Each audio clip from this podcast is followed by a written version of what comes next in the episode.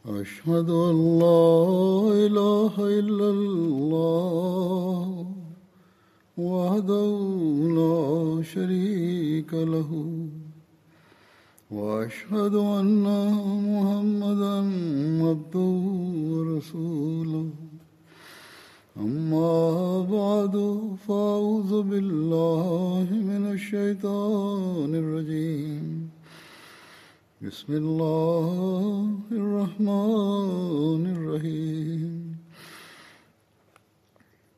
الحمد لله رب العالمين الرحمن الرحيم مالك يوم الدين إياك نعبد وإياك نستعين اهدنا الصراط المستقيم صراط الذين أنعمت عليهم غير المغضوب عليهم ولا الضالين.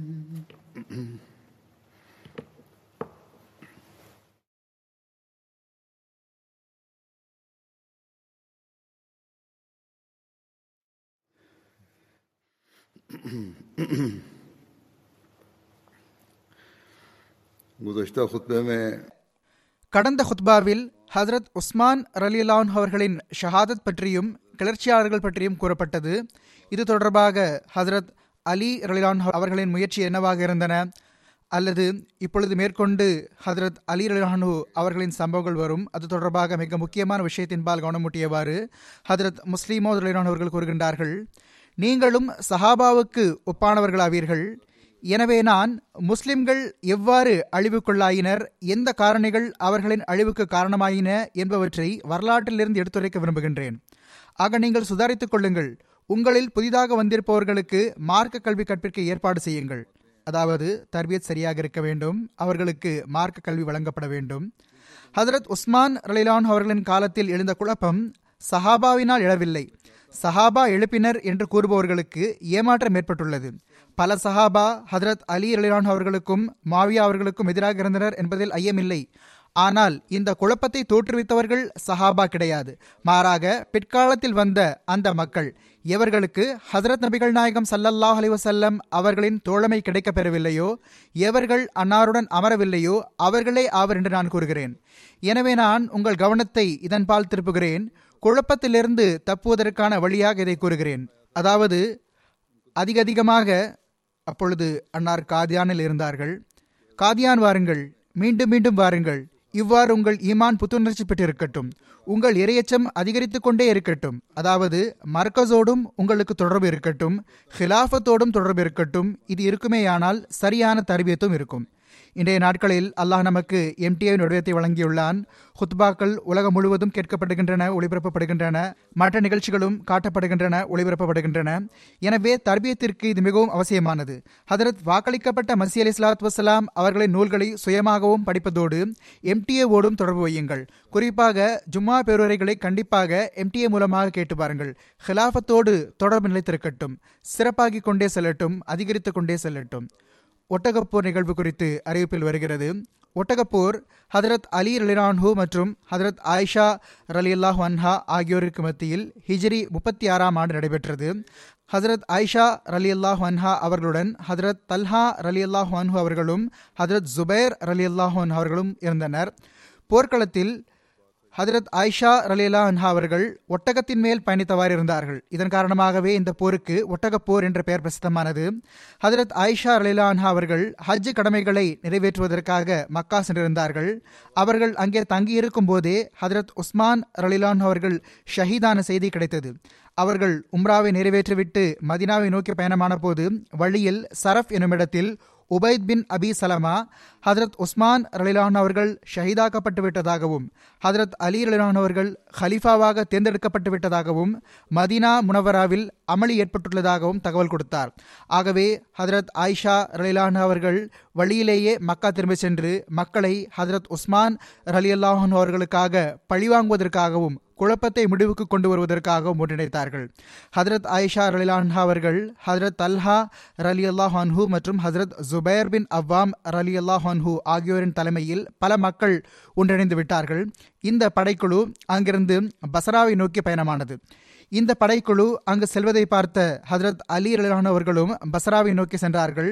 Basra சென்றடைந்ததும் ஹதரத் ஆயிஷா ரலிலான்ஹா அவர்கள் நகரவாசிகளுக்கு தம்மோடு இணைந்து கொள்ள அழைப்பு விடுத்தார்கள்.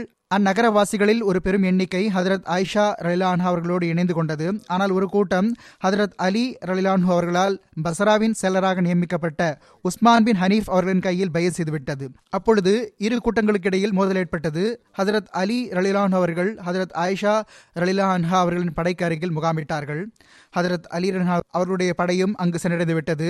அவர்கள் அருகில் முகாமிட்டார்கள். இரு தரப்பிலிருந்தும் சமரசத்திற்கு வித்திடப்பட்டது, முயற்சி மேற்கொள்ளப்பட்டது. விவாதங்கள் வெற்றியும் பெற்றுவிட்டன. ஆனால் சரியாக நடு இரவு நேரத்தில் ஹதரத் உஸ்மான் ரலிலான்ஹு அவர்களின் கொலையில் இணைந்திருந்த அந்த குழுவின் ஒரு பகுதி ஹதரத் அலி ரலிலான்ஹு அவர்களின் படையிலும் கலந்து விட்டிருந்தது.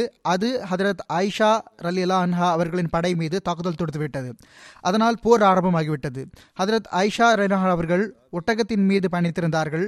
உயிரை அர்ப்பணம் செய்யக்கூடியவர்கள் ஒருவர் பின் ஒருவராக ஒட்டகத்தின் கடிவாளத்தை பிடித்து பிடித்து ஷஹீதாய் கொண்டிருந்தார்கள். ஹதரத் ஆயிஷா ரலிலாஹு அன்ஹா அவர்கள் ஒட்டகத்தின் மீது பயணித்திருக்கும் வரையில் போர் முடிவுக்கு வராது என்று ஹதரத் அலி ரலிலான்ஹு அவர்கள் புரிந்து கொண்டார்கள்.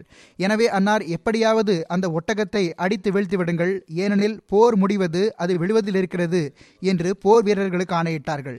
இதை கேட்டு ஒரு நபர் முன்னோக்கி சென்று ஒட்டகத்தின் காலில் வாள் வீசினார். அது துடிதுடித்து உட்கார்ந்து விட்டது. ஹதரத் அலி ரலியல்லாஹு அன்ஹு அவர்களின் படை ஒட்டகத்தை நாலாபுரத்திலிருந்தும் சுற்றி வளைத்து விட்டது. ஹதரத் ஆயிஷா ரலியல்லாஹு அன்ஹா அவர்களின் ஒட்டகம் விழுந்ததன் காரணத்தால் ஒட்டகப்போர் வீரர்கள் சிதறுண்டு போயினார்கள். இதற்கு பிறகு ஹதரத் அலி ரலியல்லாஹு அன்ஹு அவர்கள், ஆயுதங்களை போட்டு விடுபவர்கள் அல்லது வீட்டின் கதவை அடைத்துக் கொள்பவர்கள் பாதுகாப்பில் இருப்பர், யாரையும் பின்தொடரக்கூடாது, யாருடைய செல்வத்தின் மீதும் அதை போர் செல்வமாக கருதி கை வைக்கக்கூடாது என்று அறிவிப்பு செய்தார்கள். ஹதரத் அலி ரலியல்லாஹு அன்ஹு அவர்களின் படை இந்த கட்டளைக்கு செவிசாய்த்தது. ஹதரத் ஜுபைர் பின் அவ்வா மற்றும் ஹதரத் தல்ஹா ரலியல்லாஹு அன்ஹுமா இதே போரில் ஷஹீதானார்கள். இது இப்னு அசீருடைய வரலாற்றிலிருந்து எடுக்கப்பட்ட ஒரு பகுதியின் சுருக்கமாகும். இது தொடர்பாக ஹதரத் இரண்டாவது ஹலீஃபத்துல் மசீஹ் ரலியல்லாஹு அன்ஹு அவர்கள் கூறுகிறார்கள், ஹதரத் உஸ்மான் ரலிலான்ஹு அவர்களை கொல்வதில் இணைந்திருந்த அதே மக்களின் ஒரு கூட்டம் ஹதரத் உஸ்மான் ரலிலான்ஹு அவர்களின் ரத்தத்திற்கு பழி வாங்குவதற்காக ஜிஹாதிற்காக அறிவிக்குமாறு ஹதரத் ஆயிஷா ரலியல்லாஹு அன்ஹா அவர்களை ஆயத்தப்படுத்திவிட்டார்கள். ஆக அவர்கள் இதற்கான அறிவிப்பை செய்தார்கள். மேலும் சஹாபாவை தமக்கு உதவி கிடைத்தார்கள். ஹதரத் தல்ஹா அவர்களும் ஹதரத் ஜுபைர் அவர்களும் அவர்களுடன் இணைந்து கொண்டார்கள். இதன் விளைவாக ஹதரத் அலி, ஹதரத் ஆயிஷா, ஹதரத் தல்ஹா மற்றும் ஹதரத் ஜுபைர் ரிஸ்வானுல்லாஹி அலைஹிம் அஜ்மயீன் ஆகியோருடைய படைகளில் போர் நடைபெற்றது.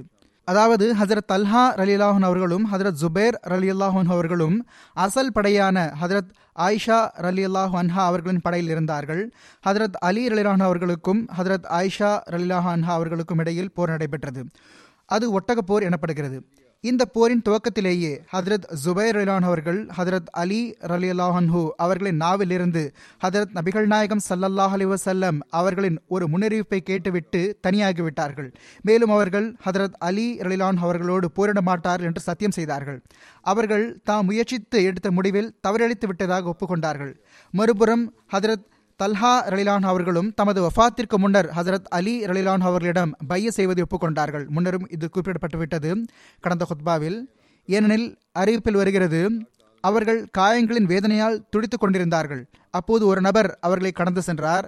அவர்கள், நீ எந்த கூட்டத்தைச் சேர்ந்தவர் என்று கேட்டார்கள். அவர் ஹதரத் அலி ரலியல்லாஹு அவர்களின் கூட்டத்தைச் சேர்ந்தவர் என்று கூறினார். அதை கேட்டு அவர்கள் அவருடைய கையில் தமது கையை வைத்து, உன்னுடைய கை அலியுடைய கையாகும், நான் உனது கையில் மீண்டும் ஹதரத் அலியிடம் பையத்தை செய்கிறேன் என்று கூறினார்கள். ஆக மற்ற சஹாபாவின் கருத்து வேறுபாட்டுக்கு தேர்வு ஒட்டகப் போரின் போதே ஏற்பட்டுவிட்டது. ஆனால் ஹதரத் முஆவியா அவர்களின் கருத்து வேறுபாடு எஞ்சியிருந்தது. இதுவரை எனில் சிஃபைன் போர் நடைபெற்றது.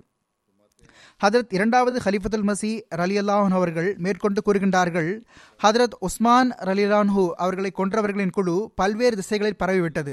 அவர்கள் தம்மை பழியிலிருந்து காப்பாற்றிக் கொள்வதற்காக மற்றவர்கள் மீது பழி சுமத்தி வந்தனர். ஹதரத் அலி ரலியல்லாஹு அன்ஹு அவர்கள் முஸ்லிம்களிடம் பையத் வாங்கிவிட்டார்கள் என்பது அவர்களுக்கு தெரிய வந்த போது அவர்களுக்கு அன்னார் மீது பழி சுமத்த சரியான சந்தர்ப்பம் கிடைத்துவிட்டது. ஹதரத் உஸ்மான் ரலியல்லாஹு அன்ஹு அவர்களை கொலை செய்தவர்களில் சிலர் அன்னாரை சுற்றி ஒன்றிணைந்து விட்டார்கள் என்பது சரியாகவே இருந்தது. எனவே அவர்களுக்கு பழி சுமத்த சரியான சந்தர்ப்பம் இருந்தது.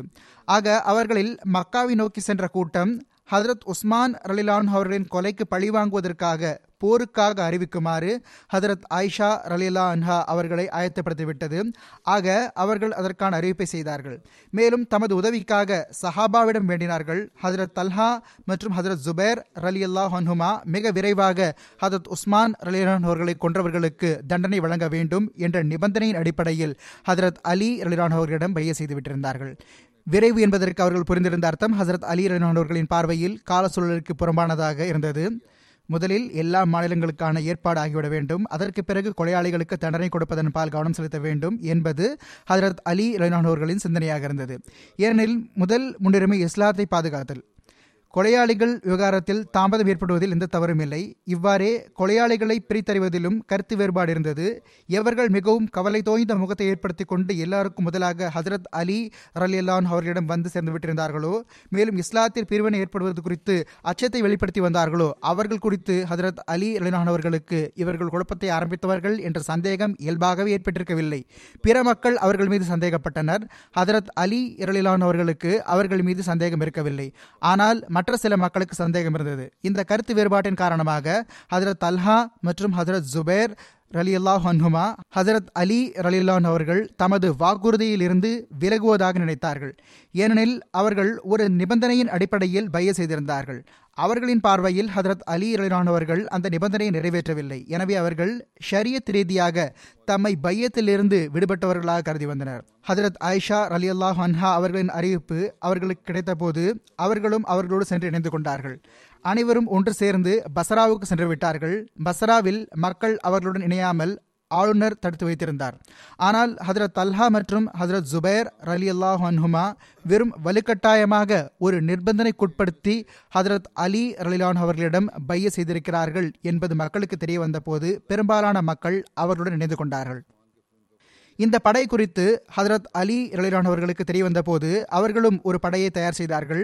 பஸ்ராவை நோக்கி பயணமானார்கள். பஸ்ரா சென்றடைந்ததும் அன்னார் ஒரு நபரை ஹதரத் ஆயிஷா ரலியல்லாஹு அன்ஹா, ஹதரத் தல்ஹா ரலியல்லாஹு அன்ஹு மற்றும் ஹதரத் ஜுபைர் ரலியல்லாஹு அன்ஹு ஆகியோரை நோக்கி அனுப்பினார்கள். அந்த நபர் முதலில் ஹதரத் ஆயிஷா ரலியல்லாஹு அன்ஹா அவர்களுக்கு முன் ஆஜரானார். தங்கள் நோக்கம் என்ன என்று கேட்டார். எங்கள் நோக்கம் சீர்திருத்தம் மட்டும்தான் என்று அவர்கள் பதிலளித்தார்கள். இதற்கு பிறகு அந்த நபர் ஹதரத் தல்ஹா மற்றும் ஹதரத் ஜுபேர் ரலியல்லாஹு அன்ஹுமாவையும் வரவழைத்தார். நீங்களும் இதனால் தான் போருக்கு இசைந்தீர்களா என்று கேட்டார். அவர்கள் ஆம் என்று கூறினார்கள், அதாவது சீர்திருத்தத்திற்காக. அந்த நபர் பதிலளித்தவாறு, உங்கள் நோக்கம் சீர்திருத்தம் என்றால் அதற்கு நீங்கள் மேற்கொண்டிருக்கும் இந்த வழி பொருத்தமானது அல்ல, இதன் விளைவோ குழப்பமாகும். இப்பொழுது நாட்டுடைய நிலைமை எப்படி இருக்கிறது என்றால், ஒரு நபரை நீங்கள் கொன்றால் 1000 பேர் அவருக்கு ஆதரவாக எழுந்து விடுவார்கள். அவர்களை எதிர்த்து போரிடுவீர்களாயின் இன்னும் அதிக மக்கள் அவர்களுக்கு உதவுவதற்காக எழுந்து விடுவார்கள். ஆக இந்த தொடர் தொடர்ந்து கொண்டே செல்லும். ஆக சீர்திருத்தம் எதுவென்றால் முதலில் நாட்டை ஒற்றுமையின் கயிற்றால் பிணைக்க வேண்டும், பிறகு தீயவர்களுக்கு தண்டனை கொடுக்க வேண்டும். இல்லையெனில் இந்த அமைதியின்மையில் யாருக்கும் தண்டனை கொடுப்பது நாட்டில் குழப்பத்தை அதிகரிக்க வைப்பதாகும். முதலில் ஆளுமை நிலை பெற வேண்டும், பிறகு அது தண்டனை கொடுக்கும் என்று கூறினார். இந்த விஷயத்தை கேட்ட அவர்கள், இதுவே ஹதரத் அலி ரலியல்லாஹு அன்ஹு அவர்களின் செயல் நோக்கம் என்றால் அவர்கள் வரட்டும், நாங்கள் அவர்களோடு இணைய தயாராக இருக்கிறோம் என்று கூறினார்கள். இதை கேட்ட அந்த நபர் ஹதரத் அலி ரலியல்லாஹு அன்ஹு அவர்களுக்கு தகவல் கொடுத்தார். இருதரப்பு பிரதிநிதிகளும் ஒருவர் மற்றவரை சந்தித்தார்கள். போர் செய்வது சரியில்லை, சமரசம் ஏற்பட வேண்டும் என்று தீர்மானமாகிவிட்டது. இந்த செய்தி சபாயிகளுக்கு, அதாவது அப்துல்லா பின் சபாவின் கூட்டத்தைச் சேர்ந்த மக்களுக்கு ஹதரத் உஸ்மான் ரலியல்லாஹு அன்ஹு அவர்களை கொலை செய்வதில் இணைந்திருந்தவர்களுக்கு கிடைத்த போது அவர்களுக்கு கடுமையான பதற்றம் ஏற்பட்டது. இரகசியமாக அவர்களின் ஒரு கூட்டம் ஆலோசனைக்காக ஒன்று கூடியது. அவர்கள் ஆலோசித்த பிறகு, முஸ்லிம்கள் மத்தியில் சமரசம் ஏற்படுவது நமக்கு பேரிழப்பாகிவிடும். ஏனெனில் முஸ்லிம்கள் தங்களுக்குள் சண்டையிட்டு கொண்டிருக்கும் வரைதான் நாம் ஹதரத் உஸ்மானை கொன்றதற்கான தண்டனையிலிருந்து தப்பியிருக்க முடியும். சமரசம் ஏற்பட்டு அமைதி நிலவிவிட்டால் பிறகு நமக்கு வேறு வழி இருக்காது, நமக்கு எங்கும் தப்பியோட வழி இருக்காது. எனவே எப்படியானாலும் சமரசம் ஏற்படக்கூடாது என்று தீர்மானித்தார்கள். இதற்குள் ஹதரத் அலி ரலியல்லாஹு அவர்களும் சென்றடைந்து விட்டார்கள். அவர்கள் சென்றடைந்த மறுநாள் அந்த பகுதியில் அவர்களுக்கும் ஹதரத் ஜுபேர் ரலியல்லாஹு அன்ஹு அவர்களுக்கும் சந்திப்பு நிகழ்ந்தது. சந்திப்பின் போது ஹதரத் அலி ரலியல்லாஹு அன்ஹு அவர்கள், நீங்கள் என்னோடு சண்டையிட படையை ஆயத்தப்படுத்தி விட்டீர்கள், ஆனால் இறைவன் முன் சமர்ப்பிக்க ஏதாவது காரணத்தையும் தயார் செய்திருக்கிறீர்களா? நான் உங்கள் அனைவரின் சகோதரன் இல்லையா? பிறகு எந்த காரணத்தால் முதலில் ஒருவர் மற்றவருடைய இரத்தத்தை சிந்த வைப்பது ஹராமாக கருதப்பட்டு வந்தது, தற்போது ஹலாலாகிவிட்டது? புதிதாக ஏதாவது விஷயம் உருவாகியிருந்தால் கூட சரி, புதிய விஷயம் எதுவும் உருவாகாத போது இந்த போர் எதற்காக என்று வினவினார்கள். அப்போது ஹதரத் தல்ஹா ரலியல்லாஹு அன்ஹு அவர்களும் ஹதரத் ஜுபைர் அவர்களுடன் இருந்தார்கள். நீங்கள் ஹதரத் உஸ்மான் ரலியல்லாஹு அவர்களை கொலை செய்யுமாறு மக்களை தூண்டிவிட்டீர்கள் என்று கூறினார்கள். ஹதரத் அலி ரலியல்லாஹு அன்ஹு அவர்கள், நான் உஸ்மான் ரலியல்லாஹு அன்ஹு அவர்களின் கொலையில் கலந்து கொண்டவர்கள் மீது சாபமிடுகின்றேன் என்று கூறினார்கள். பிறகு ஹதரத் அலி ரலியல்லாஹு அன்ஹு அவர்கள் ஹதரத் ஜுபைர் ரலியல்லாஹு அன்ஹு அவர்களிடம், உமக்கு நினைவில்லையா, ஹதரத் நபிகள் நாயகம் ஸல்லல்லாஹு அலைஹி வஸல்லம் அவர்கள், இறைவன் மீதானையாக நீர் அலியோடு போரிடுவீர், மேலும் நீர் அநீதி இழைப்போராக இருப்பீர் என்று கூறினார்கள், அதாவது ஜுபைரிடம் கூறினார்கள் என்றார்கள். இதை கேட்ட ஹதரத் ஜுபைர் அலிரானவர்கள் தமது படைக்கு திரும்பிச் சென்றார்கள். அவர்கள் ஒருபோதும் ஹதரத் அலி அலிரானவர்களோடு போர் செய்ய மாட்டார்கள் என்று சத்தியம் செய்தார்கள். அவர்கள் முயற்சி செய்து எடுத்த முடிவில் தவறளித்ததாக ஒப்புக்கொண்டார்கள்.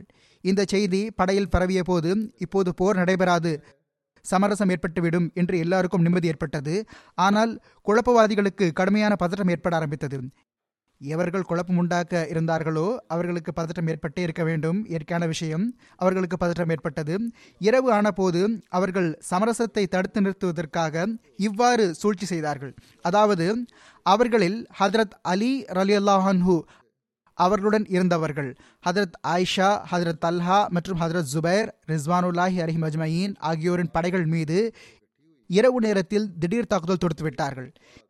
இன்னொரு படையில் இருந்தவர்கள் ஹதரத் அலி ரலியல்லாஹு அன்ஹு அவர்களின் படை மீது இரவு நேரத்தில் திடீர் தாக்குதலை தொடுத்துவிட்டார்கள். நயவஞ்சகர்கள் பிரிந்து இருபுறமும் கலந்துவிட்டிருந்தார்கள்.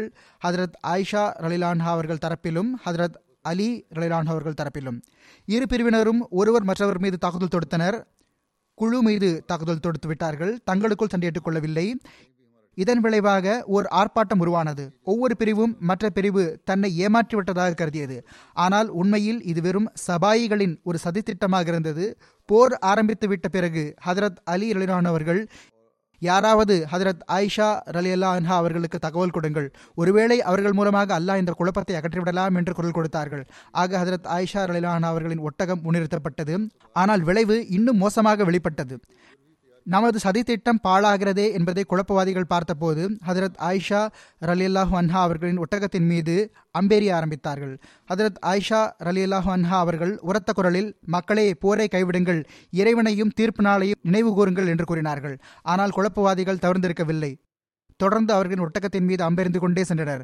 ஹதரத் ஆயிஷா ரலியல்லாஹு அன்ஹா அவர்களை சுற்றி ஒன்றிணைந்திருந்த அந்த படையோடு பசராவாசிகளும் இருந்தனர். அவர்களுக்கு இந்த விஷயத்தை பார்த்து கடுமையான சீற்றம் ஏற்பட்டது.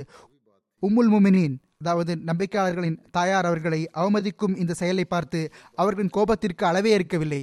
அவர்கள் வாள்களை உருவியவாறு எதிர்ப்படையின் மீது தாக்குதல் தொடுத்தார்கள். இப்பொழுது நிலைமை எப்படியாகிவிட்டதென்றால் ஹதரத் ஆயிஷா ரலியல்லாஹு அன்ஹா அவர்களின் ஒட்டகம் போரின் மையமாகிவிட்டது. சஹாபாவும் பெரும் பெரும் வீரர்களும் அதன் அக்கம்பக்கம் ஒன்று திரண்டு விட்டார்கள்.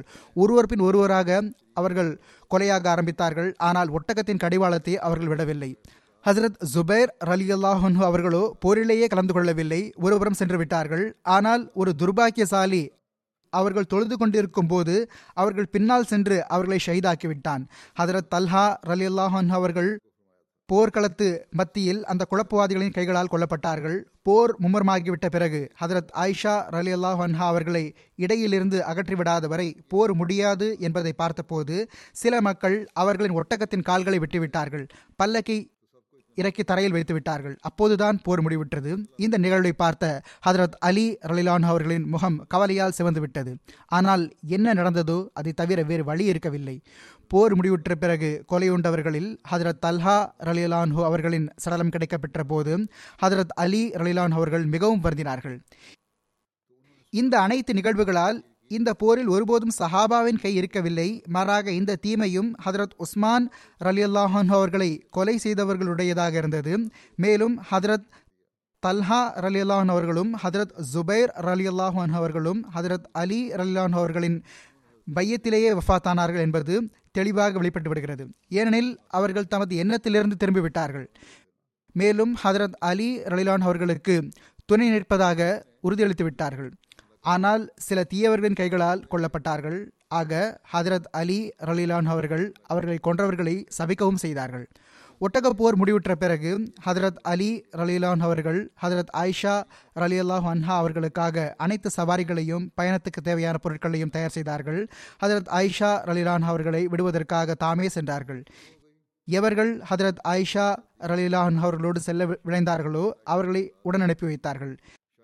என்று ஹதரத் ஆயிஷா ரலியல்லாஹு அன்ஹா அவர்கள் பயணமாக இருந்தார்களோ அன்று ஹதரத் அலி ரலியல்லாஹு அவர்கள் ஹதரத் ஆயிஷா ரலியல்லாஹு அன்ஹா அவர்களிடம் வருகை தந்தார்கள். அவர்களுக்காக எழுந்து நின்றார்கள். எல்லா மக்களும் இருக்கும்போது அவர்களுக்கு முன்னால் ஹதரத் ஆயிஷா ரலியல்லாஹு அன்ஹா வெளியில் வந்தார்கள். மேலும், "எனது மகன்களே, நாம் கஷ்டம் கொடுத்தும் வரம்பு மீறியும் ஒருவர் மற்றவரை கோபப்படுத்திவிட்டோம். இனி வருங்காலங்களில் நமது இந்த கருத்து வேறுபாடுகள் காரணமாக எவரும் ஒருவர் மற்றவர் மீது வரம்பு மீறக்கூடாது. இறைவன் மீதானையாக எனக்கும் ஹதரத் அலிக்கும் மத்தியில் ஆரம்பத்திலிருந்தே எப்பொழுதும் எந்த கருத்து வேறுபாடும் இருந்திருக்கவில்லை. ஓர் ஆணுக்கும் அவருடைய மனைவி குடும்பத்தாருக்கும் இடையில் பொதுவாக ஏற்படக்கூடிய விஷயத்தை தவிர, அதாவது சின்ன சின்ன விஷயங்கள். ஹதரத் அலி ரலியல்லாஹு அன்ஹு அவர்கள் எனது நன்மைகளை பெறுவதற்காக வழிவகையாவார்கள் என்று கூறினார்கள். ஹதரத் அலி ரலியல்லாஹு அன்ஹு அவர்கள், "மக்களே, ஹதரத் ஆயிஷா ரலியல்லாஹு அன்ஹா நல்ல மற்றும் உண்மையான விஷயத்தை கூறியிருக்கிறார்கள். எனக்கும் ஹதரத் ஆயிஷா ரலியல்லாஹு அன்ஹா அவர்களுக்கும் நடுவில் இந்த கருத்து வேறுபாடு மட்டும்தான் இருந்தது. ஹதரத் ஆயிஷா ரலியல்லாஹு அன்ஹா அவர்கள், இம்மையிலும் மறுமையிலும் உங்களுடைய கண்ணியத்திற்குரிய நபி ஸல்லல்லாஹு அலைஹி வஸல்லம் அவர்களின் தூய துணைவியார் ஆவார்கள் என்று கூறினார்கள். ஹதரத் அலி ரலியல்லாஹு அன்ஹு அவர்கள் ஹதரத் ஆயிஷா ரலியல்லாஹு அன்ஹா அவர்களை விடுவதற்காக பல மைல் தூரம் உடன் சென்றார்கள். ஹதரத் அலி ரலியல்லாஹு அன்ஹு அவர்கள் தமது மகன்களுக்கு அவர்கள் ஹதரத் ஆயிஷா ரலியல்லாஹு அன்ஹா அவர்களோடு செல்லுமாறும் ஒரு நாளுக்கு பிறகு திரும்பி வருமாறும் ஆணையிட்டார்கள். நான் தற்போது வாசித்தது தபரியுடைய ஆதாரமாகும். ஹதரத் முஸ்லிமோத் ரலியல்லாஹு அவர்கள் கூறுகின்றார்கள், "ஹதரத் தல்ஹா ஹதரத் நபிகள் நாயகம் ஸல்லல்லாஹு அலைஹி வஸல்லம் அவர்களுக்கு பிறகும் உயிரோடு இருந்தார். ஹதரத் உஸ்மான் ரலியல்லாஹு அவர்கள் ஷஹீதான பிறகு முஸ்லிம்களுக்கு மத்தியில் கருத்து வேறுபாடு ஆரம்பமானது. அப்பொழுது ஒரு பிரிவு ஹதரத் உஸ்மான் ரலியல்லாஹு அவர்களை கொன்றவர்களுக்கு நாம் தண்டனை வழங்க வேண்டும் என்று கூறி வந்தது. அந்த பிரிவுக்கு தலைவர்களாக ஹதரத் தல்ஹா, ஹதரத் ஜுபேர் மற்றும் ஹதரத் ஆயிஷா ரிஸ்வானுல்லாஹி அலைஹிம் அஜ்மயீன் ஆகியோர் இருந்தனர். ஆனால் இன்னொரு பிரிவு, முஸ்லிம்கள் மத்தியில் இப்பொழுது பிரிவினை ஏற்பட்டுவிட்டது. இப்பொழுது மக்கள் இறக்கத்தான் செய்வார்கள். எனவே முதலில் அனைத்து முஸ்லிம்களையும் ஒன்றிணைக்க வேண்டும். இவ்வாறு இஸ்லாத்துடைய கம்பீரம் மற்றும் மகத்துவம் நிலைபெறும். அதற்கு பிறகு அந்த மக்களுக்கு நாம் தண்டனை வழங்கலாம்" என்று கூறியது. இந்த பிரிவுக்கு தலைவராக ஹதரத் அலி ரலியல்லாஹு அவர்கள் இருந்தார்கள். இந்த கருத்து வேறுபாடு எந்த அளவு அதிகரித்து விட்டதென்றால், ஹதரத் தல்ஹா, ஹதரத் ஜுபேர் மற்றும் ஹதரத் ஆயிஷா ரலியல்லாஹு அன்ஹா அவர்கள் ஹதரத் அலி ரலியல்லாஹு அவர்கள் ஹதரத் உஸ்மான் ரலியல்லாஹு அவர்களை ஷஹீதாக்கிய அந்த மக்களுக்கு அடைக்கலம் கொடுக்க விரும்புகிறார்கள் என்று கூறினார்கள். மேலும் ஹதரத் அலி ரலியல்லாஹு அவர்கள் இவர்கள் தம்முடைய சொந்த நோக்கத்தை இஸ்லாத்தினுடைய பலனைக்கு கருத்தில் கொள்ளாமல் முன்வைக்கின்றார்கள், அதாவது தண்டனை கொடுக்கக்கூடிய விஷயத்தை முன்வைக்கிறார்கள் என்று கூறினார்கள். ஆக இந்த கருத்து வேறுபாடு தன்னுடைய உச்சத்தை எட்டிவிட்டது. பிறகு அவர்களுக்கு மத்தியில் போர் ஆரம்பமானது. எத்தகைய போர் என்றால், அதில் ஹதரத் ஆயிஷா ரலியல்லாஹு அன்ஹா அவர்கள் படையை வழிநடத்தி வந்தார்கள். அவர்கள் ஒட்டகத்தில் அமர்ந்தவாறு மக்களை சண்டையிட வைத்துக் கொண்டிருந்தார்கள்.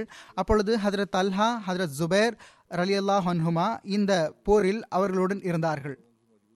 அவர்கள் ஒட்டகத்தில் அமர்ந்து மக்களை சண்டையிட வைத்துக் கொண்டிருந்தார்கள். ஹதரத் தல்ஹா மற்றும் ஹதரத் ஜுபேர் ரலியல்லாஹு அன்ஹுமா அவர்களும் இந்த சண்டையில் இருந்தார்கள். இந்த இரண்டு பிரிவுகளுக்கு மத்தியிலும் போர் நடைபெற்று கொண்டிருந்த போது ஒரு சஹாபி ஹதரத் தல்ஹா அவர்களிடம் வந்து, "தல்ஹாவே, உமக்கு நினைவிருக்கின்றதா? இந்த சந்தர்ப்பத்தில் நானும் நீரும் ஹதரத் நபிகள் நாயகம் ஸல்லல்லாஹு அலைஹி வஸல்லம் அவர்களுடைய சபையில் அமர்ந்திருந்தோம். அப்பொழுது ஹதரத் நபிகள் நாயகம் ஸல்லல்லாஹு அலைஹி வஸல்லம் அவர்கள், 'தல்ஹாவே, ஒரு காலம் வரும், அப்பொழுது நீர் ஒரு படையிலும் அலி ஒரு படையிலும் இருப்பீர்கள். அலி உண்மையில் இருப்பார், நீர் தவறில் இருப்பீர்கள்' என்று கூறினார்கள்" என்றார்கள். ஹதரத் தல்ஹா ரலியல்லாஹு அன்ஹு அவர்கள் இதை கேட்டவுடன் அவர்களுடைய கண்கள் திறந்துவிட்டன. அவர்கள் கூறினார்கள், "எனக்கு அந்த விஷயம் நினைவுக்கு வந்துவிட்டது." பிறகு அவர்கள் உடனடியாக தன்னுடைய படைக்கு திரும்பி சென்று விட்டார்கள். ஹதரத் நபிகள் நாயகம் ஸல்லல்லாஹு அலைஹி வஸல்லம் அவர்களுடைய கூற்று பூர்த்தியாக வேண்டும் என்பதற்காக அவர்கள் போரை விட்டுவிட்டு சென்று கொண்டிருந்தார்கள். அப்பொழுது ஹதரத் அலி ரலியல்லாஹு அன்ஹு அவர்களுடைய படையை சேர்ந்த ஒரு சிப்பாயி, மிகவும் துர்பாக்கியசாலியான மனிதன், பின்னால் இருந்து சென்று அவர்கள் மீது கத்தியால் குத்தி அவர்களை ஷஹீதாக்கிவிட்டான். ஹதரத் அலி ரலியல்லாஹு அவர்கள் தம்முடைய இருக்கையில் அமர்ந்திருந்த போது அந்த மனிதன், தல்ஹா ரலியல்லாஹு அவர்களை கொலை செய்த அந்த மனிதன், தனக்கு மிகப்பெரிய வெகுமதி கிடைக்கப் போவதாக நினைத்து ஓடி சென்று, "அமீருல் முஃமினீன் அவர்களே, நான் உங்களுடைய எதிரியை கொன்றதற்கான செய்தியை உங்களுக்கு தெரியப்படுத்துகின்றேன்" என்று கூறினான். ஹதரத் அலி அவர்கள் எந்த எதிரி என்று கேட்டார்கள். அதற்கு அவன், அமீருல் முஃமினீன் அவர்களே, நான் தல்ஹாவை கொன்றுவிட்டேன் என்று கூறினான். ஹதரத் அலி அவர்கள், நானும் உனக்கு ஹதரத் நபிகள் நாயகம் ஸல்லல்லாஹு அலைஹி வஸல்லம் அவர்கள் சார்பாக நீ நரகத்தில் போடப்படுவாய் என்ற நற்செய்தியை வழங்குகின்றேன். ஏனென்றால் ஹதரத் நபிகள் நாயகம் ஸல்லல்லாஹு அலைஹி வஸல்லம் அவர்கள் ஒருமுறை கூறினார்கள், தல்ஹாவே, நானும் தல்ஹாவும் அமர்ந்திருந்தோம். அப்பொழுது கூறினார்கள், தல்ஹாவே, ஒருமுறை உண்மை மற்றும் நியாயத்திற்காக நீர் இழிவு பொறுத்துக் கொள்ள வேண்டிய நிர்பந்தம் ஏற்படும். அப்பொழுது ஒரு மனிதன் உம்மை கொன்று விடுவான், மேலும் இறைவன் அந்த மனிதனை நரகத்தில் போடுவான் என்று கூறினார்கள் என்றார்கள். சிஃபைன் போர் நடைபெற்றது. இதனுடைய நிகழ்வுகள் தொடர்பாக எழுதப்பட்டிருக்கின்றது. இந்த போர் ஹதரத் அலி ரலியல்லாஹு அன்ஹு அவர்கள் மற்றும் ஹதரத் மாவியா அவர்களுக்கு மத்தியில் ஹிஜ்ரி 37 ஆண்டு நடைபெற்றது. சிஃபைன் ஷாம் மற்றும் ஈராக்குக்கு மத்தியில் இருக்கக்கூடிய ஒரு பகுதியாகும். ஹதரத் அலி ரலியல்லாஹு அன்ஹு அவர்கள் கூஃபாவிலிருந்து படை எடுத்துக்கொண்டு சிஃபைன் என்ற இடத்தை அடைந்த போது ரோமானிய படை ஹதரத் அமீர் மாவியா அவர்களுடைய தலைமையில் ஏற்கனவே முகாமிட்டிருப்பதை பார்த்தார்கள். அப்பொழுது அவர்களுடைய கூட்டம் அங்கு இருந்த ஃபுராத் நதியின் மீது ஆக்கிரமிப்பு செய்துவிட்டிருந்தது. ஹதரத் அலி ரலியல்லாஹு அன்ஹு அவர்கள், நாங்கள் சண்டையிடுவதற்காக வரவில்லை, மாறாக அமீர் மாவியா அவர்களோடு உடன்பாடு செய்து கொள்வதற்காக வந்திருக்கின்றோம் என்று உறுதியளித்தார்கள். ஆனால் ஹதரத் அமீர் மாவியா இந்த உடன்பாட்டுக்கு ஒத்துப்போகவில்லை. ரோமானிய படை ஹதரத் அலி ரலியல்லாஹு அன்ஹு அவர்களுடைய படையை ஃபுராத் நதியிலிருந்து தண்ணீர் கொடுப்பதிலிருந்து தடுத்துவிட்டது. இதை பார்த்த ஹதரத் அலி ரலியல்லாஹு அன்ஹு அவர்கள் தம்முடைய படைக்கு அவர்கள் அந்த படையின் மீது தாக்குதல் தொடுக்குமாறு கட்டளையிட்டார்கள். ஆக அலி ரலியல்லாஹு அவர்களுடைய படை அந்த படையை பின்னோக்கி தள்ளியவாறு தமக்காக அந்த நதிக்கு செல்வதற்கான வழியை ஏற்படுத்துவதில் வெற்றி பெற்றுவிட்டது. ஹதரத் அலி ரலியல்லாஹு அவர்கள் ரோமானியர்களுக்கு அந்த ஃபுராத் நதியிலிருந்து தண்ணீர் எடுத்து செல்வதற்கு பொது அனுமதி வழங்கியிருந்தார்கள். ரோமானியர்களோ ஹதரத் அலி ரலியல்லாஹு அவர்களை தடை செய்திருந்தார்கள். ஆனால் ஹதரத் அலி ரலியல்லாஹு அவர்கள் அந்த நதியின் மீது ஆக்கிரமிப்பு செய்த பிறகு அவர்களுக்கு தண்ணீர் எடுப்பதிலிருந்து அவர்களை தடுக்கவில்லை, மாறாக அவர்களுக்கு அனுமதி வழங்கிவிட்டார்கள். ஹதரத் உஸ்மான் ரலியல்லாஹு அன்ஹு அவர்களை கொன்றவர்களை தம்மிடம் ஒப்படைத்துவிட வேண்டும் என்று அமீர் மாவியா அவர்கள் வற்புறுத்தினார்கள். ஆக ஒரு நேரத்தில் இந்த போர் ஆரம்பமாவதற்கான அபாயம் ஏற்பட்டுவிட்ட போது இரண்டு பிரிவினரிலும் சமாதானம் ஏற்படுத்த விரும்பிய அந்த மக்கள் சமாதானத்தை ஏற்படுத்திவிட்டார்கள். இந்த போர் ஹிஜ்ரி 37 ஆண்டு சஃபர் மாதம் ஆரம்பமானது. போருக்கு முன்னாலேயே மோதல் ஆரம்பமாகிவிட்டது. ஆனால் இரண்டு பிரிவும் பொதுவான போர் மிகவும் அழிவு ஏற்படுத்தக்கூடிய விளைவை ஏற்படுத்தும் என்ற அச்சத்தினால் தவிர்த்திருந்தனர். ஆக சமரசத்திற்கான எல்லா விதமான சாத்தியமான முயற்சிகளும் எஞ்சியிருக்கக்கூடிய நோக்கத்தோடு இரண்டு பிரிவுகளும் இந்த கண்ணியமான மாதங்களில் தற்காலிகமாக சமரசம் செய்து கொள்ள வேண்டும் என்று ஒருமித்து விட்டார்கள். ஆனால் இந்த திட்டம் வெற்றி பெறவில்லை. ஆக சஃபர் மாதத்தில் மீண்டும் போர் முறையாக ஆரம்பமாவதற்கான அறிவிப்பு செய்யப்பட்டு விட்டது. எந்த ஒரு நிச்சய தீர்மானம் நடைபெறாமலே இந்த போர் சிறிது காலத்திற்கு நடக்க ஆரம்பித்து விட்டது. அப்பொழுது அமீர் மாவியா அவர்களுடைய தைரியம் மிகவும் குறைந்துவிட்டது. இந்த அபாயகரமான தருணத்தில் ஹதரத் அமர் பின் ஆஸ் அவர்களுக்கு ஒரு ஆலோசனை கொடுத்தார்கள். அதாவது, திருக்குரானுடைய பிரதிகளை நீங்கள் ஈட்டிகளுடைய தலையில் கட்டிவிடுங்கள், மேலும் இந்த நூலுக்கு ஏற்ப தீர்மானம் இருக்க வேண்டும் என்று கூறுங்கள். ஆக இவ்வாறே செய்யப்பட்டது. அதன் விளைவாக ஹதரத் அலி ரலியல்லாஹு அன்ஹு அவர்களை பின்பற்றக்கூடிய மக்கள் கருத்து வேறுபாடு கொண்டார்கள். ஒரு மிகப்பெரிய கூட்டத்தார் அல்லாஹ்விடம் தீர்ப்பை விரும்பக்கூடிய விஷயத்தில் நாம் மறுக்கக்கூடாது என்று கூறிவிட்டார்கள். இவ்வாறு ஹதரத் அலி ரலியல்லாஹு அவர்கள் முதல் படையை திரும்ப வரவழைத்து விட்டார்கள். அந்த போர் நின்றுவிட்டது. ஹதரத் அலி ரலியல்லாஹு அன்ஹு அவர்களின் போரின் பெரும்பாலான மக்கள் இரண்டு பிரிவிலும் ஒரு நீதிபதி நிர்ணயிக்கப்பட வேண்டும், மேலும் அந்த இரண்டு நீதிபதிகளும் திருக்குரானுக்கு ஏற்ப ஒரு தீர்ப்பை எட்ட வேண்டும் என்ற ஹதரத் அமீர் மாவியா அவர்களுடைய ஆலோசனையை ஒப்புக்கொண்டார்கள். வரலாற்று நூலில் இந்த நிகழ்வு தாக்கீம் என்று கூறப்படுகின்றது. எவ்வாறு இருப்பினும் ரோமானியர்கள் ஹதரத் அமர் பின் ஆஸ் அவர்களை தேர்ந்தெடுத்தார்கள். ஹதரத் அலி ரலியல்லாஹு அவர்கள் ஹதரத் அபு மூசா அஷரி அவர்களை நிர்ணயித்தார்கள். அப்பொழுது ஒப்புதல் உடன்படிக்கை கையெழுத்தானது. அதற்கு பிறகு படைகள் சிதறி சென்றுவிட்டன. இது இப்னு அசீர் எனும் வரலாற்றுடைய ஆதாரமாகும். ஹதரத் முஸ்லிமோத் ரலிலான் அவர்கள் இது தொடர்பாக எழுதுகின்றார்கள். அன்னார் கூறுகின்றார்கள், இந்த போரில் ஹதரத் அமீர் மாவியா அவர்களுடைய தோழர்கள் ஒரு சாதுரியத்தை மேற்கொண்டார்கள். அதாவது ஈட்டிகளில் திருக்குரானை ஏந்தினார்கள். மேலும் திருக்குரான் என்ன தீர்மானிக்குமோ அது எங்களுக்கு ஒப்புமுடையதாகும், இந்த நோக்கத்திற்காக நீதிபதிகள் நியமிக்கப்பட வேண்டும் என்று கூறினார்கள்.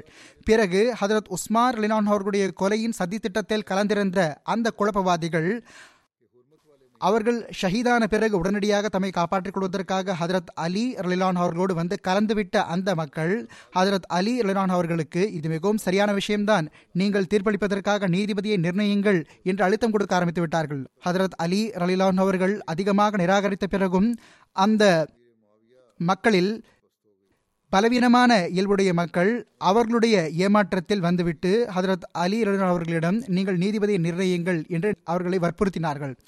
அமீர் மாவியா தரப்பிலிருந்து ஹதரத் அமர் பின் ஆசும், ஹதரத் அலி ரலியல்லாஹு அன்ஹு அவர்கள் தரப்பிலிருந்து ஹதரத் அபு மூசா அஷரியும் நீதிபதிகளாக நியமிக்கப்பட்டார்கள். இந்த தீர்ப்பு உண்மையில் உஸ்மான் ரலிலான் அவர்களை கொலை செய்த அந்த நிகழ்வு தொடர்பாக இருந்தது. அதில் திருக்குரானுக்கு ஏற்ப தீர்ப்பு இருக்க வேண்டும் என்ற நிபந்தனையும் இருந்தது. அதாவது ஹதரத் உஸ்மான் ரலிலான் அவர்களுடைய கொலை பற்றிய நிகழ்வு குறித்து இந்த தீர்மானம் இருக்க வேண்டும். மேலும் இந்த நீதிபதிகள் இதற்காகத்தான் நிர்ணயிக்கப்பட்டிருந்தார்கள்.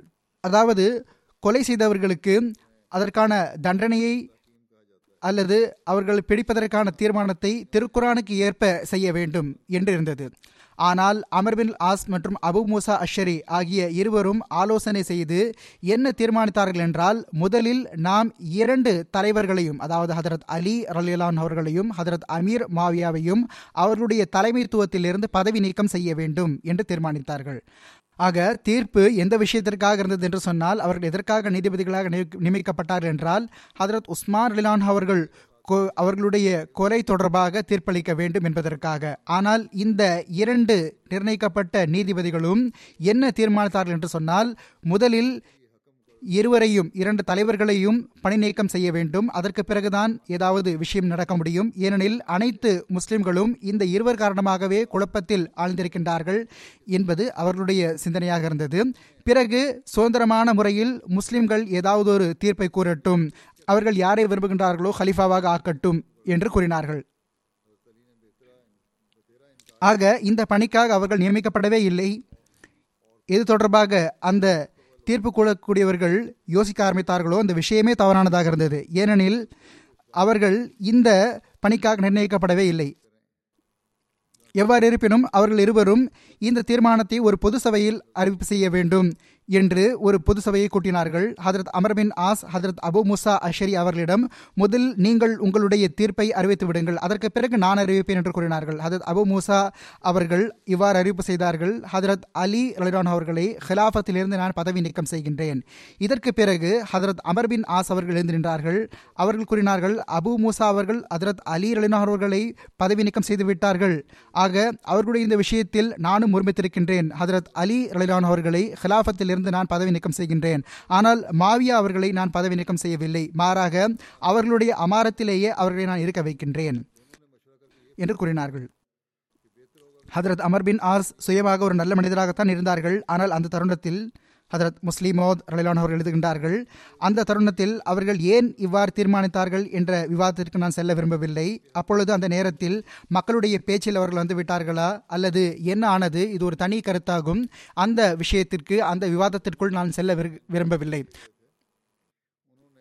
ஆனால் எவ்வாறு இருப்பினும் அந்த தீர்ப்பு தவறானதாக இருந்தது. இந்த தீர்ப்பை கேட்டுவிட்டு ஹதரத் அமீர் மாவியா அவர்களுடைய தோழர்கள் யார் நீதிபதிகளாக நியமிக்கப்பட்டார்களோ அவர்கள் அலிக்கு பதிலாக மாவியா தொடர்பாக தீர்ப்பு கூறிவிட்டார்கள், எனவே இதுதான் பொருத்தமானதாகும் என்று கூற ஆரம்பித்து விட்டார்கள். ஆனால் ஹதரத் அலி ரலிலான் அவர்கள் இந்த தீர்ப்பை ஏற்க மறுத்துவிட்டார்கள். அவர்கள் கூறினார்கள், இந்த நோக்கத்திற்காக நீதிபதிகள் நியமிக்கப்படவும் இல்லை, மேலும் அவர்களுடைய இந்த தீர்ப்பு திருக்குரானுடைய எந்த போதனைக்கு ஏற்பவும் இல்லை என்று கூறினார்கள். இதை கேட்ட ஹதரத் அலி ரலிலான் ஹூ அவர்களுடன் இருந்த அதே நயவஞ்சக இயல்பையுடைய அந்த மக்கள் யார் நீதிபதிகள் நியமிக்க வேண்டும் என்று அழுத்தம் கொடுத்தார்களோ அவர்கள் கூச்சலிட ஆரம்பித்து விட்டார்கள். மார்க்க விஷயத்தில் ஒரு நீதிபதி நியமிக்கவே தேவையில்லை, நீங்கள் ஏன் நியமித்தீர்கள் என்று கேட்டார்கள். ஹதரத் அலி ரலிலான் அவர்கள் இந்த விஷயம் முதலில் உடன்படிக்கையில் இருந்தது. அதாவது அவர்களுடைய தீர்ப்பு திருக்குரானுக்கு ஏற்ப இருக்க வேண்டும். ஆனால் அவர்கள் அதற்கு கட்டுப்படவில்லை. திருக்குரானுக்கு ஏற்ப தீர்ப்பு கூறப்படவே இல்லை. இரண்டாவது விஷயம், அவர்கள் சுயமாக நீங்கள் வற்புறுத்தியதன் காரணமாக நியமிக்கப்பட்டார்கள். ஆக இப்பொழுது நீங்களே ஏன் நீதிபதிகளை நியமித்தேன் என்று கேட்கின்றீர்கள் என்று கூறினார்கள். அப்பொழுது அவர்கள், நாங்கள் தவறளித்து விட்டோம், நாங்கள் முதலில் என்ன செய்தோமோ அதை தவறாக செய்து விட்டோம். ஆனால் கேள்வி என்னவென்றால், நீங்கள் ஏன் இந்த விஷயத்தை செய்தீர்கள்? இதனுடைய பொருள் என்னவென்றால், யார் கிளர்ச்சியாளர்களாக இருந்தார்களோ நயவஞ்சகர்களாக இருந்தார்களோ அவர்கள் கூறினார்கள், நாங்கள் குற்றவாளிகளாகிவிட்டோம், எங்களுக்கு சரிசமமாக நீங்களும் குற்றவாளியாகிவிட்டீர்கள், நாங்களும் குற்றமளித்திருக்கின்றோம், நீங்களும் குற்றமளித்திருக்கின்றீர்கள், நாங்கள் எங்களுடைய குற்றத்திலிருந்து தௌபா செய்துவிட்டோம், எனவே பொருத்தமானது என்னவென்றால் நீங்களும் தௌபா செய்து விடுங்கள், மேலும் நீங்கள் என்ன செய்தீர்களோ அது தகாதது என்று ஒப்புக்கொள்ளுங்கள் என்று கூறினார்கள். இதனால் அவர்களுடைய நோக்கம் என்னவாக இருந்தது என்றால், ஹதரத் அலி ரலியல்லாஹு அவர்கள் நிராகரித்து விட்டால் அவர்கள் இஸ்லாத்தினுடைய விஷயத்திற்கு மாற்றமாக தீர்ப்பளித்து விட்டார்கள் என்று கூறி பையத்திலிருந்து விலகிவிடலாம், நாங்கள் பையத்திலிருந்து விலகிறோம் என்று கூறிவிடலாம் என்று நினைத்தார்கள். அதாவது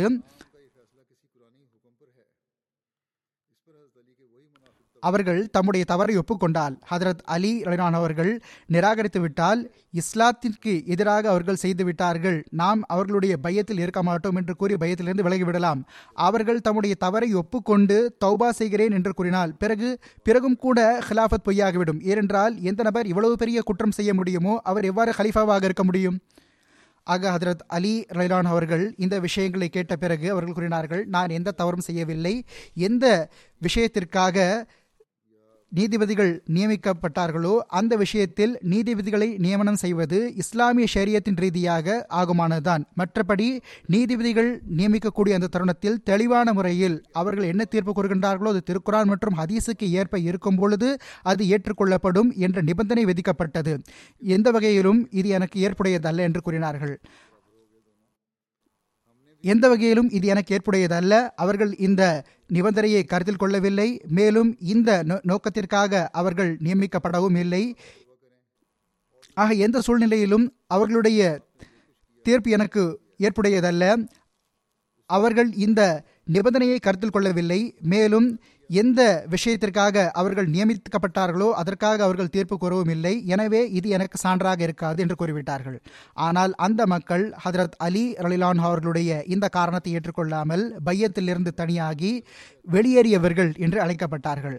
அவர்கள் தமக்காக கண்டிப்பாக கட்டுப்பட வேண்டிய ஹலீஃபா யாருமில்லை, மேலும் பெரும்பாலான முஸ்லிம்கள் என்ன தீர்ப்பு கூறுகின்றார்களோ அதன்படி தான் செயல்பட வேண்டும்.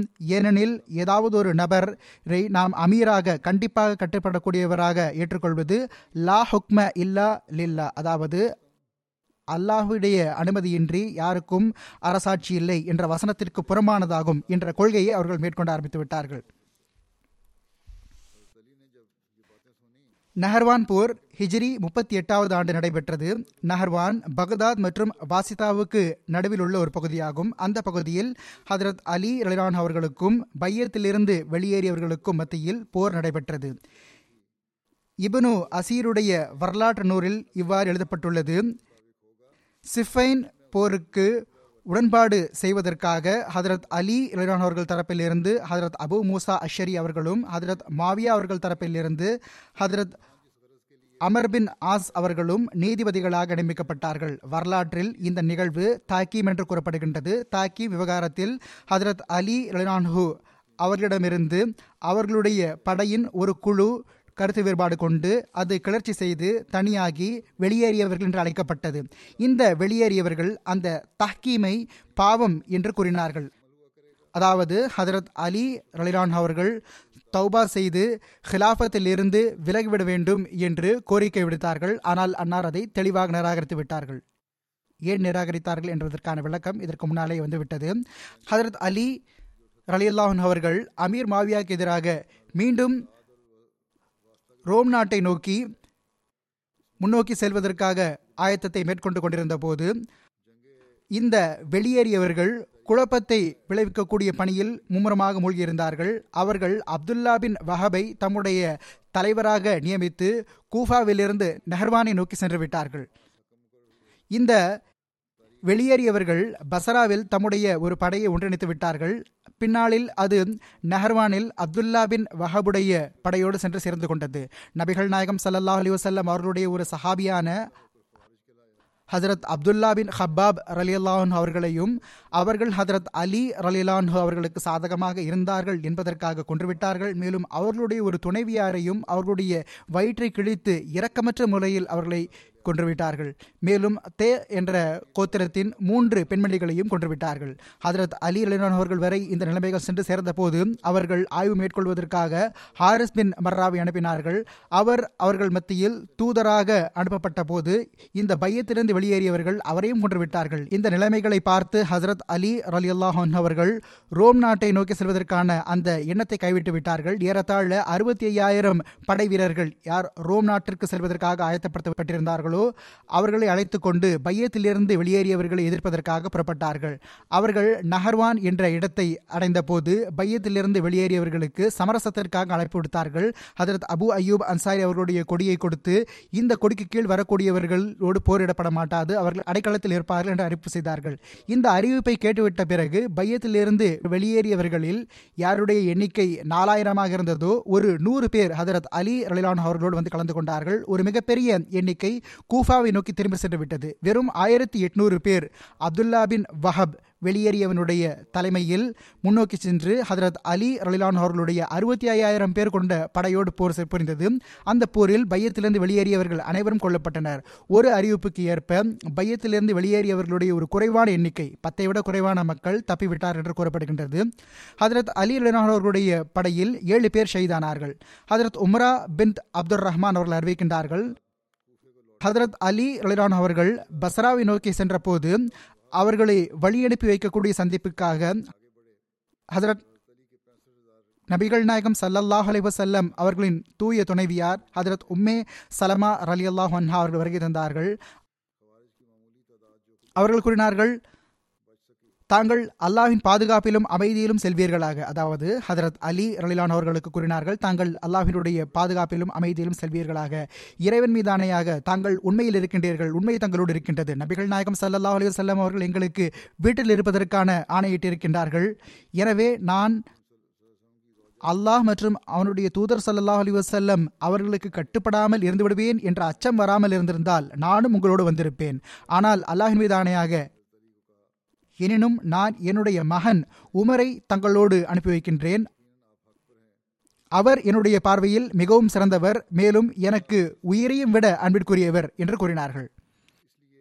எவ்வாறு இருப்பினும் இந்த குறிப்பு சென்று கொண்டிருக்கின்றது. இனி வருங்காலங்களிலும் இன்ஷா அல்லாஹ் அடுத்த வாரத்திலும் எடுத்துரைப்பேன். இன்றும் நான் பாகிஸ்தான் மற்றும் அல் ஜசாயருடைய அகமதிகளுக்காக துஆவுக்காக கூற விரும்புகின்றேன். அல் ஜசாயரில் ஒரு நற்செய்தி கிடைத்திருக்கின்றது. கடந்த நாட்களில் 2-3 நாட்களுக்கு முன் 2 வெவ்வேறு நீதிமன்றங்களில் அகமதிகள் மீது பொய்யாக வழக்கு பதிந்திருந்தவர்கள் அவர்களை விடுவித்து விட்டார்கள். அல்லாஹ் இந்த நியாயமாக நடந்து கொண்ட நீதிபதிகளுக்கு அதற்கான வெகுமதியை வழங்குவானாக. மேலும் இதே போன்று அகமதிகள் மீது பொய்யான வழக்குகளை ஏற்படுத்தி வைத்துள்ள மற்ற நீதிமன்றங்களுக்கும் நியாயத்தோடு நடந்து கொள்வதற்கான தௌஃபீக்கை வழங்குவானாக. பாகிஸ்தானிலும் சில அதிகாரிகள் யார் நீதியிலிருந்து விலகக்கூடியவர்களாக இருக்கின்றார்களோ நீதிபதிகள் அவர்கள் தங்களுடைய அதிகாரங்களை தவறாக பயன்படுத்தி கொண்டிருக்கின்றார்கள். அல்லாஹ் அவர்களுக்கும் நல்வாய்ப்பு வழங்குவானாக. அவர்கள் தங்களுடைய உள்ளத்திலிருந்து காழ்ப்புணர்ச்சி மற்றும் உள்ள பகைமையை அகற்றிவிட்டு விவகாரத்தை பார்க்கக்கூடியவர்களாக இருக்கட்டுமாக.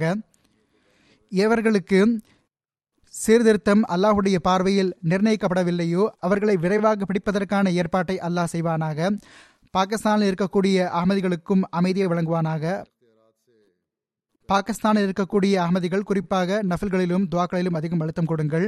இந்த துவாக்களையும், அதாவது ரப்பி குல்லு ஷையின் ஹாதிமுக்க ரபி ஃபஸ்னி வன்சுர்னி வர்ஹம்னி என்ற துவாவையும் அதிகமாக ஓதுங்கள்.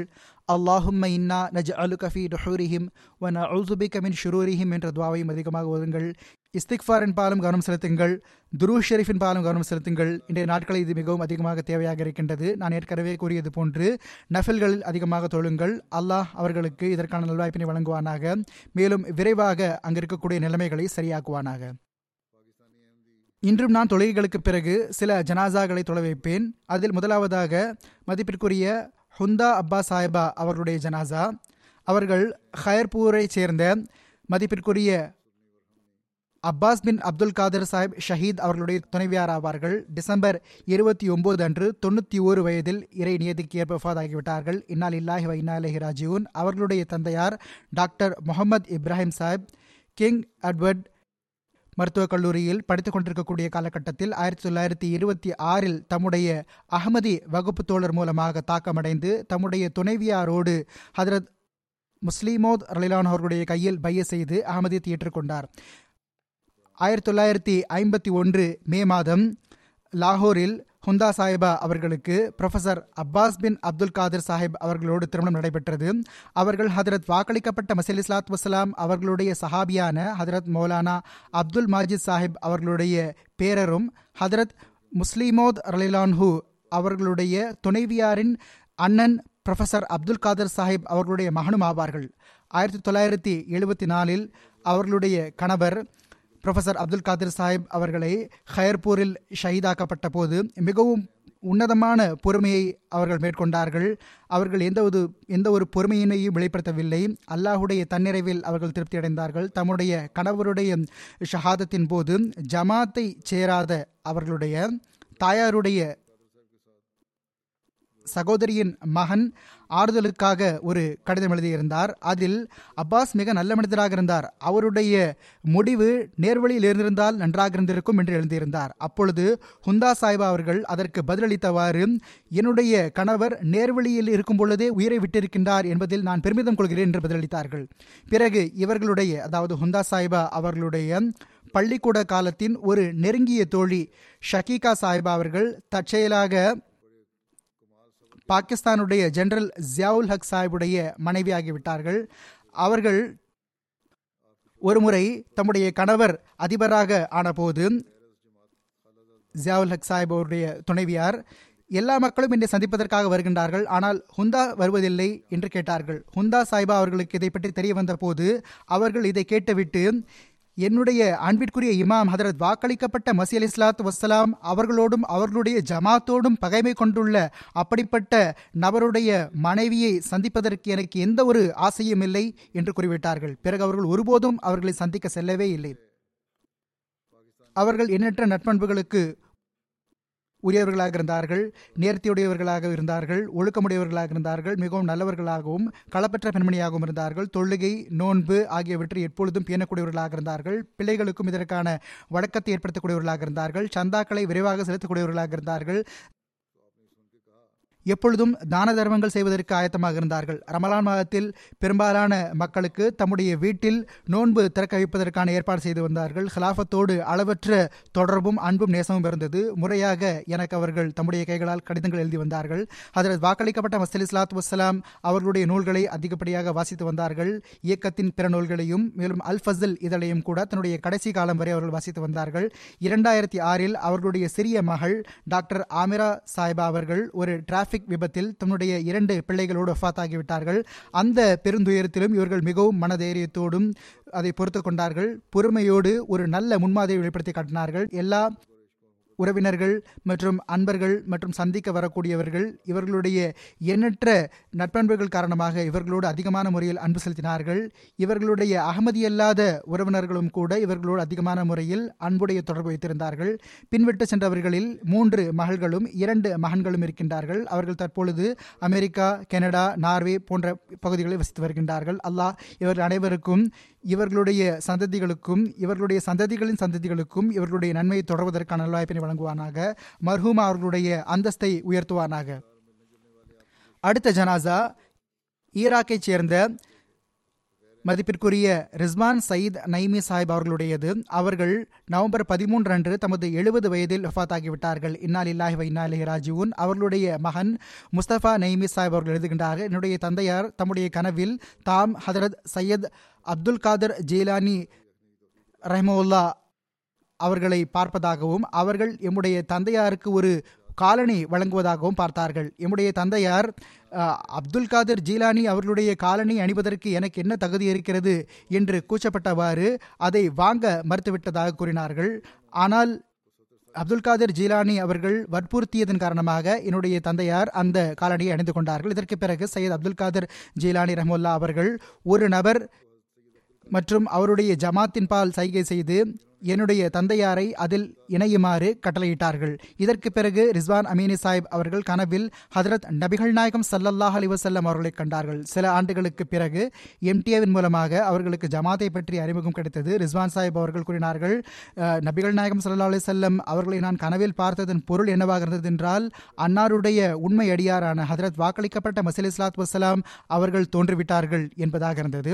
மேலும் இன்னொரு கனவில் இந்த நபர் மற்றும் இந்த நபருடைய ஜமாத்தின் பால் என்று ஹதரத் ஷேக் அப்துல் காதிர் ஜினானி ரஹ்மத்துல்லாஹி அவர்கள் சைகை செய்து இணையுமாறு கூறியிருந்ததன் பொருள் காலத்தின் ஹலீஃபா மற்றும் அவருடைய ஜமாத் ஆகும். எனவே அவர்கள் 2012 பைஅத் செய்து விட்டார்கள். மர்ஹூம் மிகவும் நட்பண்புள்ள நல்ல மனிதராக இருந்தார்கள். தம்முடைய உறவினர்களுக்கும் மற்றும் ஏழைகளுக்கும் உதவி செய்யக்கூடியவர்களாக இருந்தார்கள். தப்லீகுக்கு அதிகமாக ஆர்வம் இருந்தது. தம்முடைய உடல்நலம் பலவீனமாக இருந்த போதிலும் அவர்கள் இருந்த பகுதியில் எதிர்ப்பு அதிகமாக இருந்த போதும் கூட அங்கு அகமதியத்திற்காக அவர்கள் தப்லீக் செய்து கொண்டே இருந்தார்கள். மேலும் தம்முடைய உறவினர்களுக்கு அவர்கள் பையத் செய்து அகமதியத்தில் இணையுமாறு எப்பொழுதும் அறிவுரை கூறிக்கொண்டே இருந்தார்கள். அவர்களுடைய மகன்கள் மற்றும் அவர்களுடைய மனைவி மற்றும் அவர்களுடைய மனைவியின் சகோதரர் இப்பொழுது பையத் செய்து விட்டார்கள். அல்லாஹ் அவர்களுக்கு உறுதித்தன்மை வழங்குவானாக. மர்ஹூம் அவர்களுடைய நன்மைகளை தொடர்வதற்கான நல்வாய்ப்பினை அந்த மக்களுக்கும் வழங்குவானாக. மர்ஹூம் அவர்களுடைய அந்தஸ்தை உயர்த்தி கொண்டே செல்வானாக. அடுத்த ஜனாசா சர்கோதா மாவட்டத்தில் இருக்கக்கூடிய ஹிஜக்கா என்ற பகுதியைச் சேர்ந்த மதிப்பிற்குரிய மலிக் அலி முகமது சாஹிப் அவர்களுடையது. அவர்கள் கென்யாவுடைய முரபி சில்சிலா முகமது அப்சல் சாஹிப் அவர்களுடைய மகனாவார்கள். இவர்கள் ஆகஸ்ட் 20 அன்று 90 வயதில் இறைவனுடைய நியதிக்கு ஏற்ப வஃபாத்தாகிவிட்டார்கள். இன்னா லில்லாஹி வ இன்னா இலைஹி ராஜிஊன். 1974 அவர்களுக்கு இறைவழியில் சிறை செல்வதற்கான நட்பாக்கியம் கிடைக்கப்பட்டது. மேலும் இயக்கத்தின் ஊழியர்கள், வாழ்வை அர்ப்பணித்த முரபிமார்கள், மௌல்விமார்களுக்கு அளவு கடந்த முறையில் கண்ணியம் வழங்கி வந்தார்கள். மர்ஹூம் தஹஜுதை பேணக்கூடியவர்களாகவும், நோன்பையும் தொழுகையும் முறைவாக பேணக்கூடியவர்களாகவும், விருந்தோம்பல் செய்யக்கூடியவர்களாகவும், ஏழைகளை கருத்தில் கொள்ளக்கூடியவர்களாகவும், பொறுமையாளராகவும், உண்மை பேசக்கூடியவர்களாகவும், மேலும் உறவுகளை பேணக்கூடியவர்களாகவும் இருந்தார்கள். ஒரு நல்ல மற்றும் களப்பற்ற மனிதராக இருந்தார்கள். திருக்குரானை முறையாக ஓதக்கூடியவர்களாக இருந்தார்கள். அவர்கள் பல பிள்ளைகளுக்கு திருக்குரான் ஓத கற்றுக் கொடுத்திருக்கின்றார்கள். அவர்கள் பின்விட்டு சென்றவர்களில் 3 மகன்களும் 14 பேரப்பேத்திகளும் இருக்கின்றார்கள். நான் ஏற்கனவே கூறியது போன்று இவர்களுடைய தந்தை மதிப்பிற்குரிய முகமது அப்சல் ஜஃபர் சாஹிப் அவர்கள் கென்யாவில் முரபி சில்சிலாவாக செயல்களத்தில் பணியாற்றிக் கொண்டிருக்கின்றார்கள் இன்றைய நாட்களில். இதன் காரணமாக அவர்கள் தம்முடைய தந்தையின் ஜனாசாவிலும் நல்லடக்கத்திலும் கலந்து கொள்ள முடியவில்லை. அல்லாஹ் அவர்களுக்கு பொறுமையையும் மனதைரியத்தையும் வழங்குவானாக. மர்ஹூம் அவர்களோடு மஃபிரத்தோடும் கருணையோடும் நடந்து கொள்வானாக. அவர்களுடைய அந்தஸ்தை உயர்த்துவானாக. அடுத்த ஜனாசா லாகூரை சேர்ந்த ஏசான் அகமது சாஹிப் அவர்களுடையது. அவர்கள் ஷஃப்கத் மஹமூத் சாஹிப் அவர்களுடைய மகனாவார்கள். ஜூலை 27 அன்று 35 வயதில் அவர்கள் கொரோனா வைரஸ் காரணமாக வஃபாத்தாகிவிட்டார்கள். இன்னா லில்லாஹி வ இன்னா இலைஹி ராஜிஊன். அவர்கள் ஹதரத் வாக்களிக்கப்பட்ட மஸீஹ் இஸ்லாத் வஸ்ஸலாம் அவர்களின் சஹாபியான குஜராத் மாவட்டத்தைச் சேர்ந்த கோல்கி என்ற பகுதியில் உள்ள ஹதரத் மௌலவி நூருத்தீன் அஜ்மல் சாஹிப் அவர்களுடைய மகன்வழி பேரரும், குஜராவாலாவை சேர்ந்த இர்ஷாத் அகமது சாஹிப் அவர்களுடைய மகள்வழி பேரரும் ஆவார்கள். கடந்த 2 ஆண்டுகளாக அவர்கள் லாகூரில் உள்ள சன்னா டவுன் பகுதியில் சதர் ஜமாத்தாக பணியாற்றுவதற்கான வாய்ப்பினை பெற்றிருந்தார்கள். இதை தவிர டெஹ்லி கேட் அமாரத்திலும் அவர்கள் நௌபாயின் செக்ரட்டரியாகவும் பணியாற்றுவதற்கு வாய்ப்பு பெற்றிருக்கின்றார்கள். தப்லீகிற்கான அளவற்ற ஆர்வம் இருந்தது. இறைவனர்களால் 8 பேரை பையத் செய்யக்கூடிய நட்பாக்கியம் அவர்களுக்கு கிடைத்தது. பின்விட்டு சென்றவர்களில் துணைவியாரை தவிர 2 மகன்கள் அன்பிற்குரிய ஹனான் அகமது மஸ்ரூர் 6 வயது மற்றும் முபீன் அகமது தாஹிர் 3 வயது மற்றும் ஒரு மகள் அன்பிற்குரிய சாய்ரா அகமது 5 வயது. இவர்களைத் தவிர தந்தையார், தாயார் மற்றும் 3 சகோதரர்களும் 2 சகோதரிகளையும் விட்டு சென்றிருக்கின்றார்கள். அல்லாஹ் அவர்களுக்கு பொறுமையையும் மனதைரியத்தை வழங்குவானாக. இந்த குழந்தைகளுக்கு தானே பாதுகாவனாக இருப்பானாக. இவர்களுடைய நன்மையையும் தொடர்வதற்கு அவர்களுக்கு நல்வாய்ப்பு வழங்குவானாக. மர்ஹூம் அவர்களுடைய அந்தஸ்தை உயர்த்தி கொண்டே செல்வானாக. அடுத்த ஜனாசா மதிப்பிற்குரிய ரியாசுத்தீன் ஷம்ஸ் சாஹிப் அவர்களுடையது. அவர்கள் மௌலானா ஜலாலுத்தீன் ஷம்ஸ் சாஹிப் அவர்களுடைய சிறிய மகனாவார்கள். மே 27 அன்று வஃபாத்தாகிவிட்டார்கள். இன்னா லில்லாஹி வ இன்னா இலைஹி ராஜிஊன். மர்ஹூம் அவர்களுடைய குடும்பத்தை பற்றிய அறிமுகம் இதுவாகும். ஹதரத் வாக்களிக்கப்பட்ட மஸீஹ் இஸ்லாத் வஸ்ஸலாம் அவர்களுடைய சஹாபிகளான ஹதரத் மியா முகமது சித்திக் சாஹிப் அவர்களுடைய கொள்ளு பேரராவார்கள். ஹதரத் மியா இமாமுத்தீன் சாஹிப் செகோனி அவர்களுடைய மகன்வழி பேரரும், ஹதரத் ஹாஜா ஒபைதுல்லா சாஹிப் அவர்களுடைய மகள்வழி பேரரும் ஆவார்கள். மேலும் ஹதரத் மௌலானா ஜலாலுத்தீன் சாஹிப் ஷம்ஸ் அவர்களுடைய மகனாவார்கள். இவர்கள் அனைவரும் சஹாபிகளாக இருந்தார்கள். மர்ஹூம் மூசியாவார்கள். பின்விட்டு சென்றவர்களில் 2 மகள்களும் ஒரு மகனும் இருக்கின்றார்கள். அல்லாஹ் அவர்களுக்கு பொறுமையையும் மனதைரியத்தையும் இவர்களுடைய பிள்ளைகளுக்கு வழங்குவானாக. இவர்களுடைய துணைவியார் முன்னரே வஃபாத்தாகிவிட்டார்கள். மர்ஹூம் அவர்களோடு மக்ஃபரத்தோடும் கருணையோடும் நடந்து கொள்வானாக. இவர்களுடைய அந்தஸ்தை உயர்த்துவானாக. இவர்களுடைய சகோதரர் முனீருதீன் ஷம் சாஹிப் அவர்கள் கூறுகின்றார்கள், மர்ஹூம் அவர்கள் நிறைய நட்பண்புகளுக்கு உரியவர்களாக இருந்தார்கள். தொழுகையை பெணக்கூடியவர்களாக இருந்தார்கள். தங்களுடைய பிள்ளைகளுக்கு எப்பொழுதும் தொழுகைக்காக வலியுறுத்தி வந்தார்கள். ஹிலாஃபத்தோடு அளவு கடந்த அன்பு இருந்தது. வீட்டிலும் எப்பொழுதும் ஹிலாஃபத்தோடு இணைந்திருக்குமாறு இவர்கள் உரையாடி வந்தார்கள். அவர்கள் நோய்வாய்ப்பட்டிருந்த காலத்திலும் கடந்த 2 வருடங்களுக்கு முன்னால் என்னை சந்திப்பதற்காக இங்கே வந்திருந்தார்கள். அவர்கள் நோய்வாய்ப்பட்டிருந்த போதும் மிகவும் பொறுமையோடும் மனதைரியத்தோடும் முகமலர்ச்சியோடும் உரையாடினார்கள். அவர்களுக்கு கவலை இருந்ததென்றால் தம்முடைய பிள்ளைகளை பற்றிய கவலை இருந்தது. அவர்கள் தொடர்பாக எல்லாருடைய கருத்தும் என்னவாக இருக்கிறது என்றால், எப்பொழுதும் முகமலர்ச்சியோடு சந்தித்தல் மற்றும் எல்லோரோடும் கலந்திருத்தல், சுகதுக்கத்தில் பங்களித்தல், இது அவர்களுடைய சிறப்புகளில் இணைந்திருந்தது. அல்லாஹ் மர்ஹூம் அவர்களோடு மஃபிரத்தோடும் கருணையோடும் நடந்து கொள்வானாக. மேலும் அவர்களுடைய அந்தஸ்தை உயர்த்தி கொண்டே செல்வானாக.